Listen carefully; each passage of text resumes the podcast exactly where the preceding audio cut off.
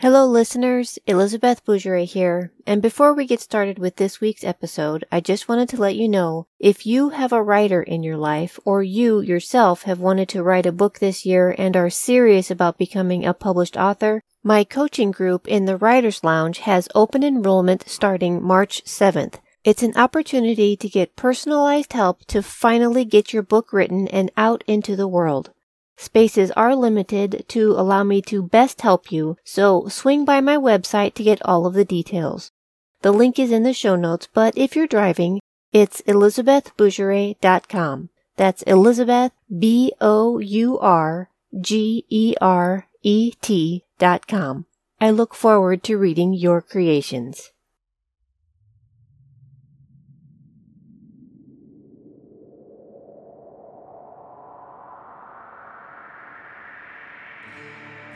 The famous shot heard round the world was fired in Lexington in 1775. It was the start of the Revolution. The American colonies were taking a stand, organizing against the British to unify into a country of their own.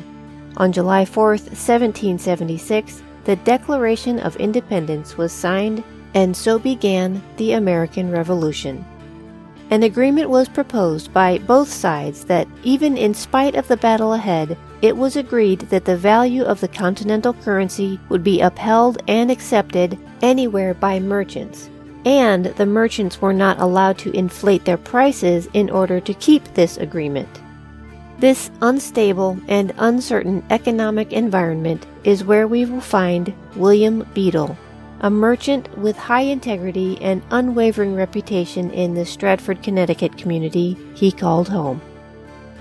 Welcome my name is Elizabeth Bourgeret, and I'm that person that, when studying the many facets of history, likes to peek behind the curtain, investigate the hidden passages, drop into the rabbit hole, or dare to walk in the shadows because we all know that's where the good stories can be found. Take a listen then to discover what dark or peculiar pieces of American history can be found this week from my bag of bones.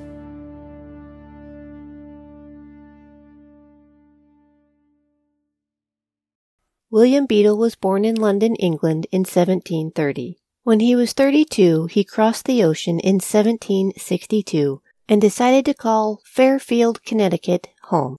Here he opened several stores and was able to amass a large fortune.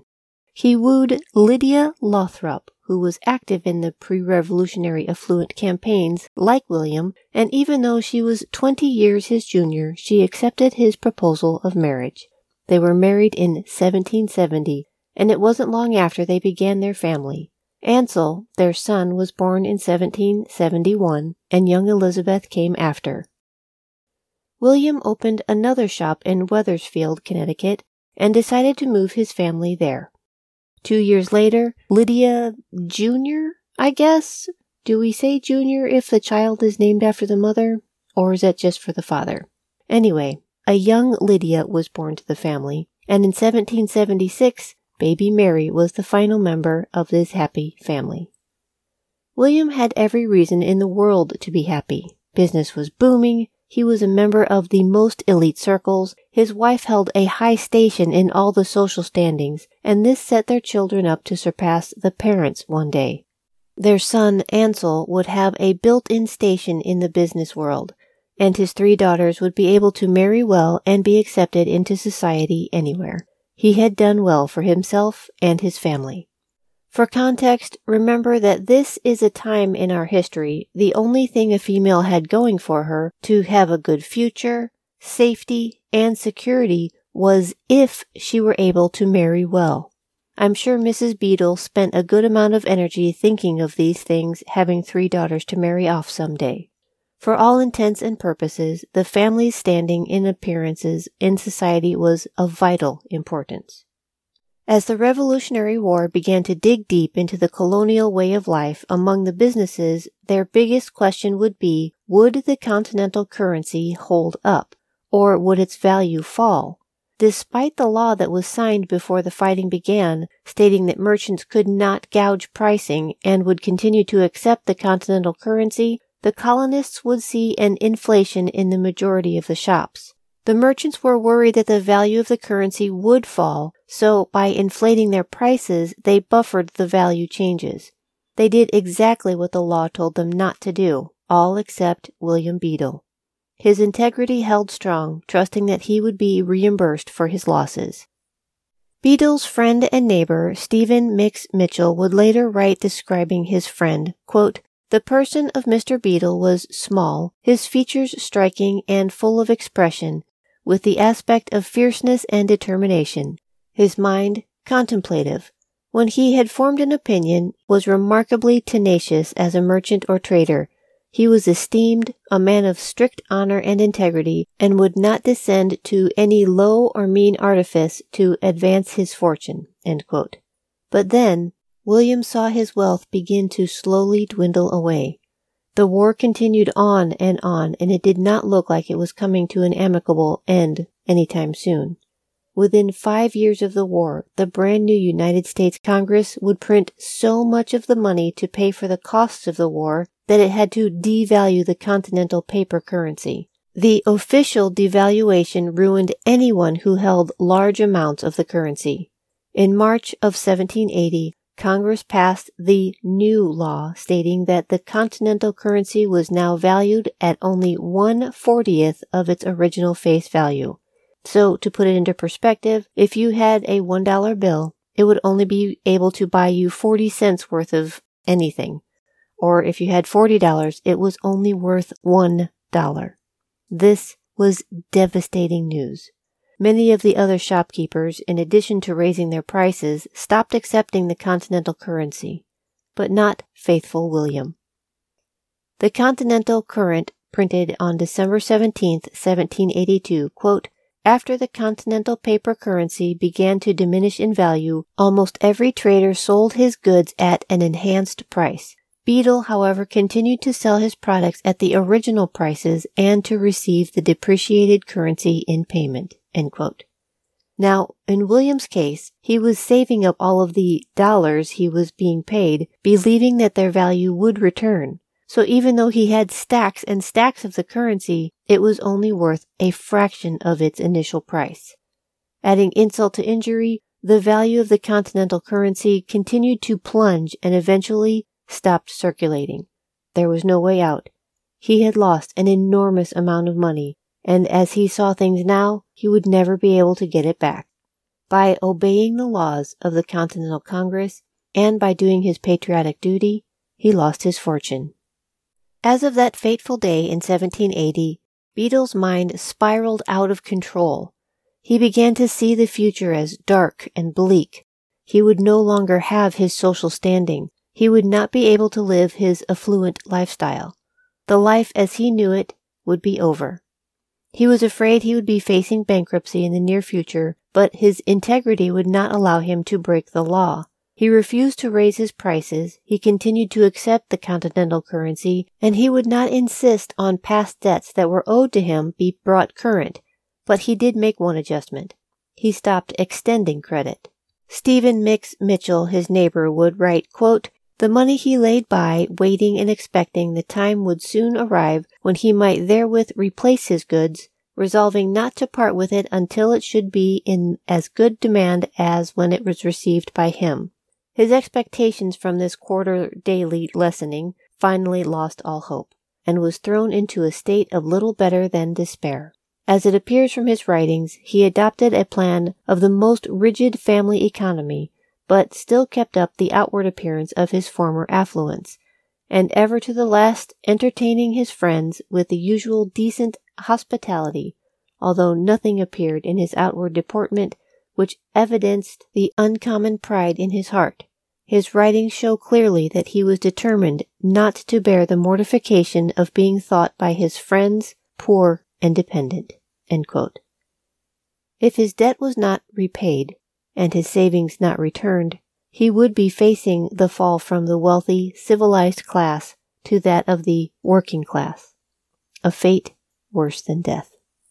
He would write, quote, if a man who has once lived well, meant well, and done well falls by unavoidable accident into poverty, and then submits to be laughed at and despised and trampled upon by a set of wretches as far below him as the moon is below the sun, I say if such a man submit, he must become meaner than meanness itself, and I sincerely wish he might have ten years added to his natural life to punish him for his folly. In the mind of William Beadle, there was no other solution. Rather than facing a life of poverty, he must die. Hello, everyone. It's time for a Bag of Bones sponsor break, and this one highlights Lume deodorant. But today, we are not talking about their amazing deodorant products. If you didn't know already, Lume also creates body wash. Makes sense, right? And you'll be happy to know that the same care that goes into the deodorant carries over to the body wash line as well. Lume's acidified body wash is clinically proven to work three times better than ordinary soap. Lume has a low pH, making it perfect for sensitive skin, and it eliminates odor in all the places promoting healthier, softer skin. If you haven't already tried the body wash, consider using the Bag of Bones link in the show notes to give it a try. It has a money back guarantee and free shipping with any order of $25 or more. Plus, you help support an awesome podcast. Hint, hint. If you know you stink or you take showers regularly, this product is for you. Give it a try today. Click the link in the show notes. William Beadle thought of little else, and he wrote on his quandary almost daily. He would share some of his thoughts in letters to his friend, Colonel John Chester, who only saw a man in distress, but would not give it a second thought that he wrote in earnest. He would write, quote, I am in such a situation that if I cannot procure food, remnant, nor fuel for myself and family, is it not time to die? After all, his letters did recognize the thought that if he ended his life, he would be leaving his wife and children to bear the burden he left behind. It would be even worse knowing his family would be chastised and left to bear the results of his financial failures. Chester felt, in time, his friend would come to his senses and nothing bad would come of these words written in times of great stress. Beadle did come to realize that by ending his life, that it would not help his family. He decided that he loved them way too much in order to wound them any further in such a way. He would write, quote, As it is a father's duty to provide well for his flock, I choose to consign them over to better hands. The only humane thing to do in his mind then was to kill them too. He writes, quote, I mean to close the eyes of six persons through perfect humanity and the most endearing fondness and friendship for never did a mortal father feel more of these tender ties than myself. I really believe that the true God supports me, for while I am writing these very words and meditate on this intended deed, no singular anguish of mind affects me. And why should it? For my intentions are of the purest kind. But this brought up the question of his wife. He wasn't sure if he had the right to take her life. He would write that he, quote, had some doubts whether it was my duty to destroy my wife as I had not a hand in bringing her into the world. He rationalized she was still so young and beautiful and possesses, quote, an excellent heart that wishes to cause happiness to everything that breathes. If he spared her life, surely she would be able to marry again. But then again, he continues, quote, her incapacity of gaining a livelihood or proper partner after what will be called a shocking disaster, and her extreme fondness for her children, must cause a distraction or a state of mind that would be worse. Reverend Mr. Marsh would later say, quote, he finally concludes it would be unmerciful to leave her behind to languish out a life in misery and wretchedness, which must be the consequence of the surprising death of the rest of the family, and that since they had shared the frowns and smiles of fortune together, it would be cruelty to her to be divided from them in death. It's settled. He finally reasoned, quote, We take our leaves of life together. In season 2, episode 11 of the Bag of Bones podcast, I talked about the Lawson family and the head of the household who chose to take the lives of his wife and children, and then his own. But he would leave no reasons as to why, and the decades of speculation continue still. As with the case of William Beadle, he leaves behind his writings that contemplate every step of this horrific plan. In his eyes, he was saving his wife and children from the humiliation and lifestyle that was sure to be destitution.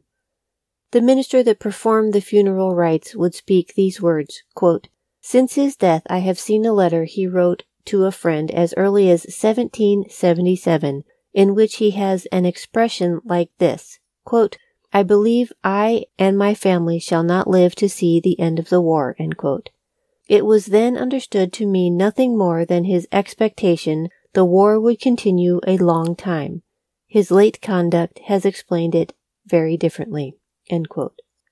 Until it was time to take care of things, he hid his intentions, for the most part, pouring his thoughts and feelings and decision making process down on paper purging the thoughts from swallowing his brain. He writes, quote, any man that undertakes any great affair and at the same time thinks ought to be very deliberate indeed and think and reflect again and again. His family was none the wiser and participated in the community activities, hosting and guesting at parties and galas, all the while running his business as the law entailed. He continued to save his continental currency. He did not raise his prices. And he planned and plotted his exit strategy quietly behind an artificial, calm exterior. There was just one thing. He was confident in his plan to take the lives of his family and himself, truly believing that was their only option. But he didn't want to go to hell. He must look into that further. While William was still living in London, he was heavily influenced by the deist movement. In a short, very oversimplified explanation, it is the question of the relationship of God with Earth's human inhabitants and their involvement with each other. It believes that the proof that there is a God, as a higher power, is revealed through nature. They believe that Jesus Christ was the Son of God, but only as a mortal, and did not possess supernatural powers.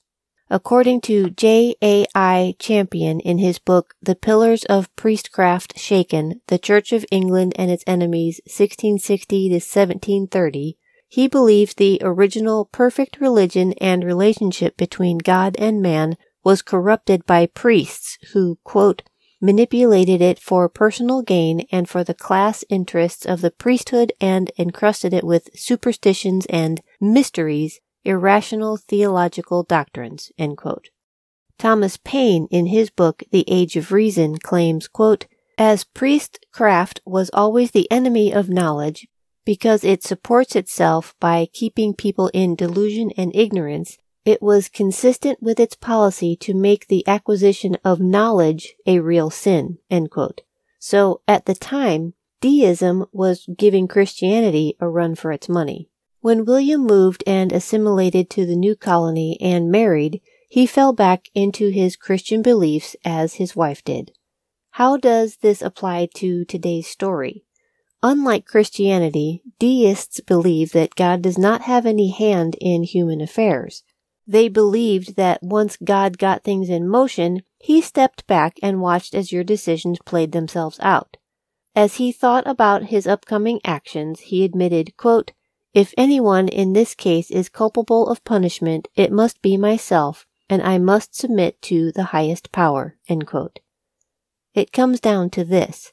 If he is a Christian and kills his family, he would have been believed to fall under the persuasion of the devil and will be punished and go to hell. But if he is a deist and kills his family, it's just what nature intended. He would lament, quote, if I should at last prove Mr. Devil or any evil spirit that prompts me in my plan to kill myself and my family, all I can say about it is this, that I was born a very unlucky fellow. Not being a fan of eternal damnation, he determines that his option is not just the best option, but the only option. He writes, My person is small and mean to look on, and my circumstances were always rather narrow, which were great disadvantages in this world. But I have great reason to think that my soul is above the common mold. There are but few men capable of deism, They are like a diamond among millions of pebbles. He decides. Brace yourself for this dizzying justification. He writes, quote, I mean to die a proper deist. I really think there never was anything done wrong in the world, but, like my friend Pope believes that all is right, that we are all impelled to say and act all that we say and do and act.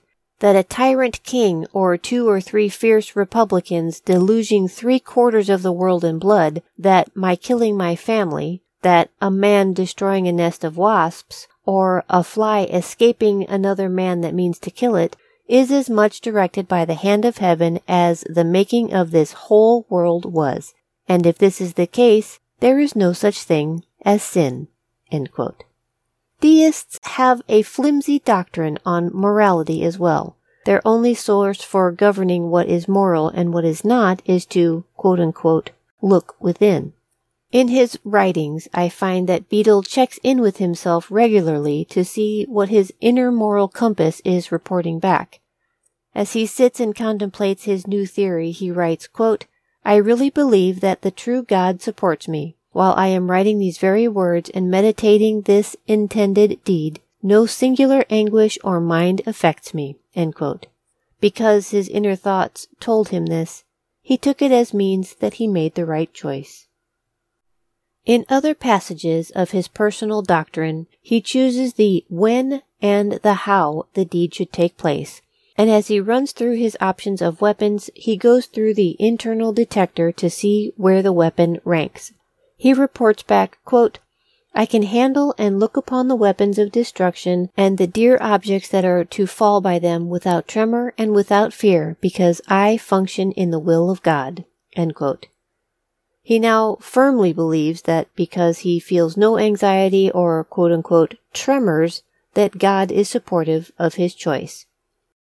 Maybe something I didn't point out is that this was not a rash decision. It wasn't something he came up with and would attempt to carry out in a few days' time. Three years. Three years is how long he has been planning and replaying these schemes out in his head. Beadle states that his plan was, quote, three years in contemplation, By 1782, William Beadle keeps a long-handled axe beside his bed. Mrs. Beadle decided to go to Fairfield to visit family, leaving the children with their father. William, of course, took this as the sign that he was not meant to murder his wife. She would be safely far from the home, and the deed would be done long before she would return. She left home on November 7th, 1782. He decided that November 18th would be the day. He ordered a fine meal of oysters to enjoy with his children. He added some thoughts to a letter he was composing to his friend Colonel Chester. He set to work writing out his will, stating that his stack of continental currency was not to be touched for a full seven years, just in case the price went back to its original value. Little did he know that Congress would eventually pay its war debts in 1790s, exchanging the continental currency for treasury notes, but only paying one penny on the dollar to buy back the currency. But then his wife unexpectedly comes back home ten days sooner than she was expected. Undaunted, he now assumes that this was destined to be the new plan. Quote, Unless the fates change faster than the wind, she is to go with us. On November 17th, the eve of his intended plan, his wife comes to him. Her face is ashen as she trembles as she speaks. Lydia tells her husband of a dream she's had, and he writes, quote, She thought I had wrote many papers and was earnestly concerned about her. These papers were spotted with blood. That she also saw a man would himself past recovery and blood guffle, as she expressed it, from different parts of his body. He calmed and reassured her and smiled to himself. He interpreted the meaning of her dream to imply that God stood firmly behind his plans. He writes, quote, I am unappalled and think the hand of heaven is really with us. On the evening of November 18th, Beadle gathered his family for the hearty feast. He writes, quote, I have prepared a noble supper of oysters that my flock and I may eat and drink together, thank God, and die. Mitchell would write after interviewing the maid, quote, he sent the maid with a studied errand to a friend's house at some distance, directing her to stay until she obtained an answer to an insignificant letter he wrote to his friend, intending she would not return that evening. But she did return. In his pages, Beadle would remark on the surprise of her coming back so soon, and believe that he had no right to kill her or frighten her for that matter. The deed was postponed. Mitchell would write later on in a letter, quote, The next day he carried his pistols to a smith for repair. It may be the ill condition of his pistols might be an additional reason for the delay. While Beadle thought on a new plan, Thanksgiving rolled around. Beadle's demeanor became erratic at times, and now, in addition to the axe, a carving knife also lay beside their bed. On the 28th, Thanksgiving, William would write of another dream his wife would come to him about. He writes, quote, She dreamed that her three daughters all lay dead and that they froze in that situation, And shortly after, another dream that he would document as, quote, She was suddenly seized and liable to great punishment, that it created great confusion, but afterwards got free and was happy, He believed her dream to be true, Yes, at first she might be frightened, but then she would be free and happy. It does make you wonder if she knew what might be coming and just resigned to it. He wrote of her excellent heart and would still not let her words have any ill effect on him. He wrote, quote, Even yet I am little affected. O mighty God, wonderful indeed are thy works. Men may rely on it that 'Tis God alone that now directs me and supports me. Insert facepalm emoji.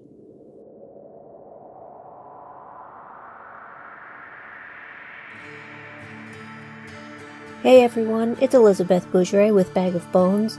As a full time author and amateur historian, I'm out here traveling alone across the United States. I like to know that I can travel safely.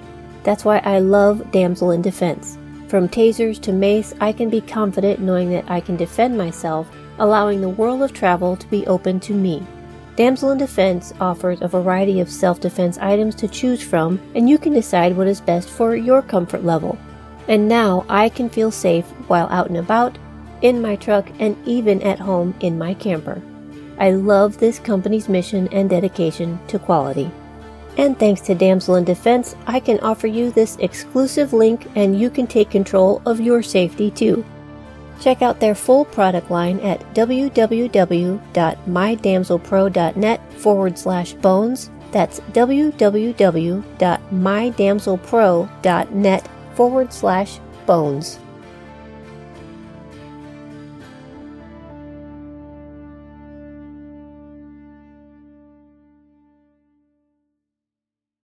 December 6th.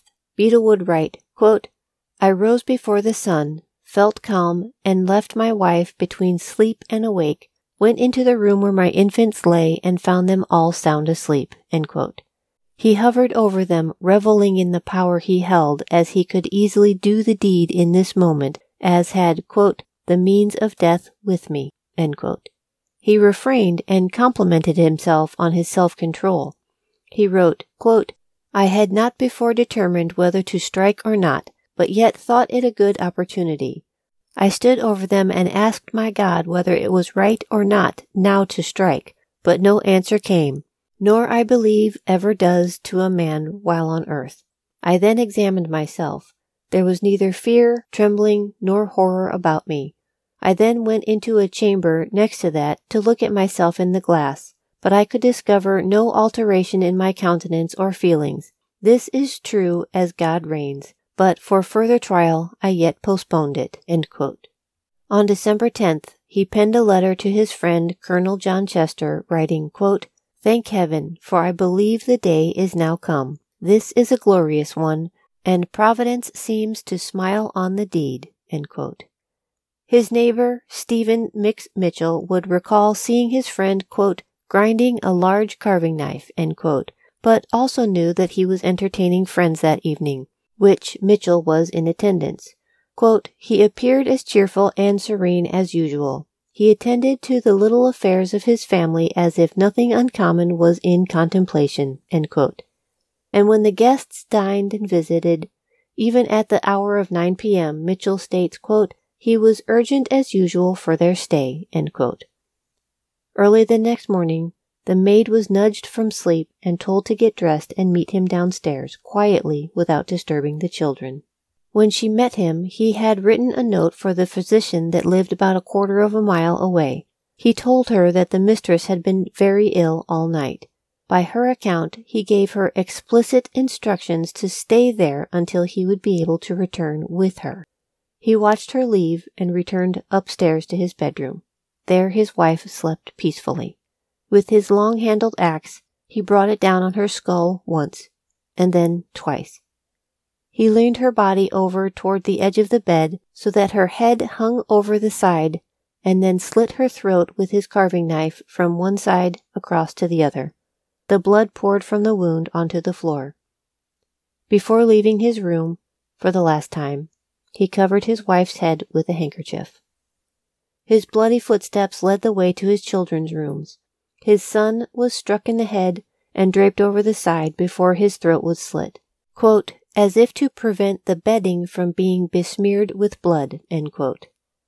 His three daughters each were bludgeoned and then gently picked up and laid on the floor side by side in a row.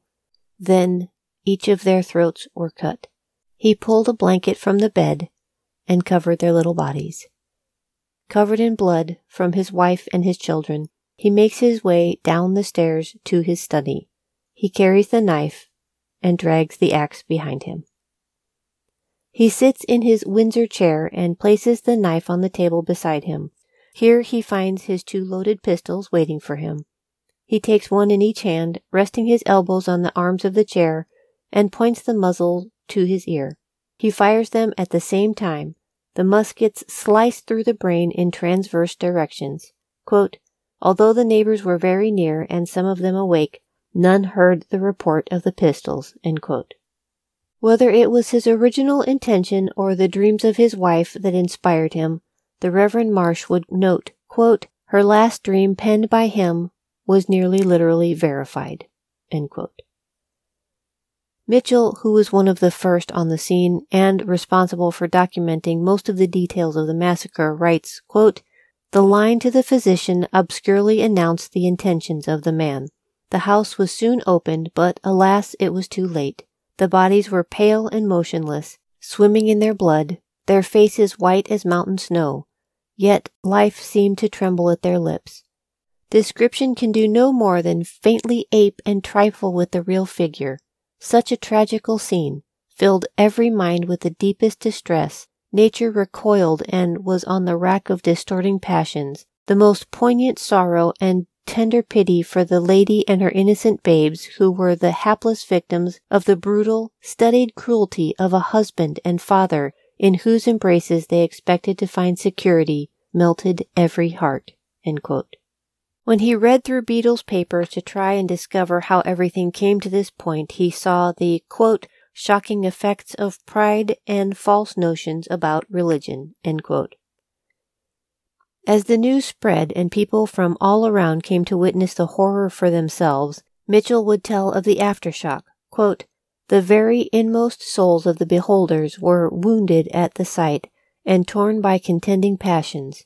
Silent grief with marks of astonishment were succeeded by furious indignation against the author of the affecting spectacle, which vented itself in incoherent exclamations. Even as the Revolutionary War raged on, the small town of Wethersfield was in shock and mourning for tragedy so close to home. This would be documented as the first mass murder suicide in American history, and the people were not sure how to deal with it. Mitchell wrote, quote, Near the close of the day of the 12th of December, the bodies being still unburied, the people who had collected in great numbers grew almost frantic with rage and in a manner demanding the body of the murderer. The law being silent on the subject, it was difficult to determine where decency required the body to be placed. The citizens among themselves first thought they wanted Beadle to be drawn and quartered, but no one could agree on which crossroads it should happen, as no one wanted such a spectacle so near to their own homes. It was later decided that they would give him the most unceremonious burial they could think of. Mitchell explains that the body was taken, quote, to the bank of the river between high and low water mark. The body was handed out of the window and bound with cords on a sled with the clothes on as it was found and the bloody knife tied on his breast without coffin or box. Spectators followed the sled being pulled by Beadle's own horse until they arrived at the water's edge.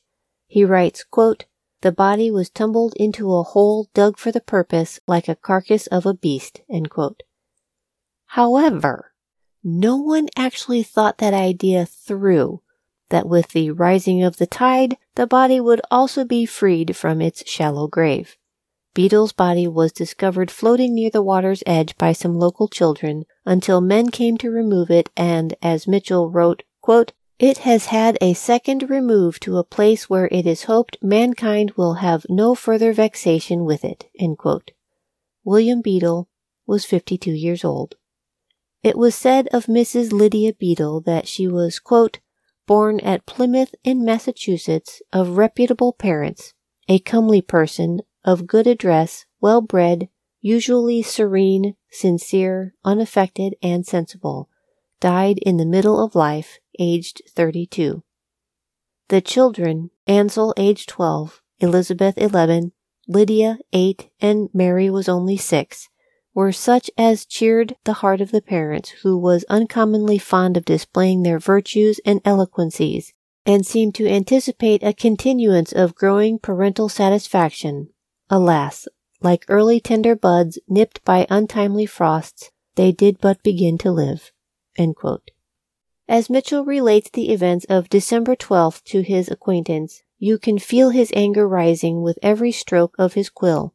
Quote, it is very natural for you to ask whether it was possible a man could be transformed from an affectionate husband and an indulgent parent to a secret murderer without some previous altercation which must have been noticed by the family or an acquaintance. Yet this was the case in this instance. There was no visible alteration in his conduct.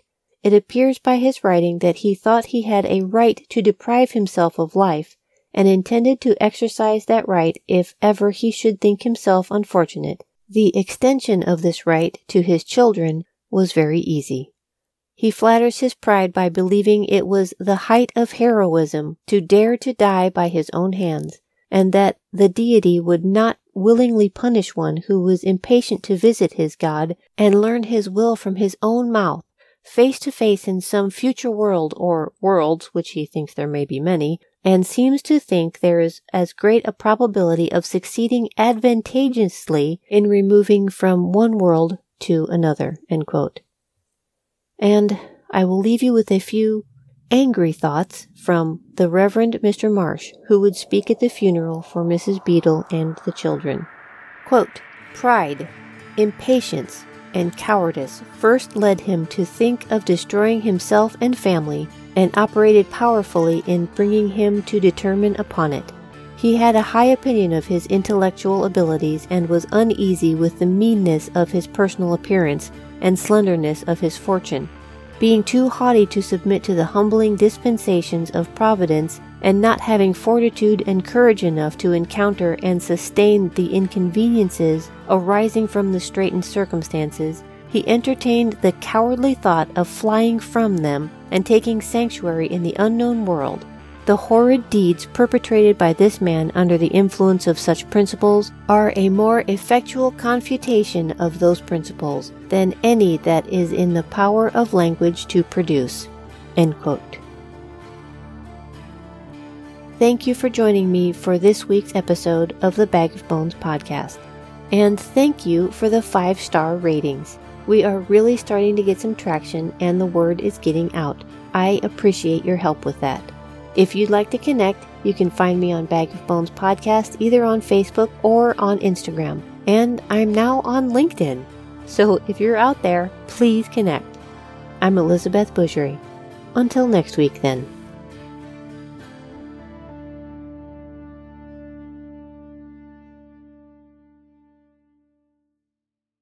Bag of Bones is created and hosted by Elizabeth Bourgeret produced by the Ragtag Network and History Revisited, music by Johnny Reed. To learn more about the show, visit elizabethbourgeret.com. For more podcasts from the Ragtag Network, visit their website at www.ragtagnetwork.com. Copyrights by Elizabeth Bourgeret and DCT Enterprises.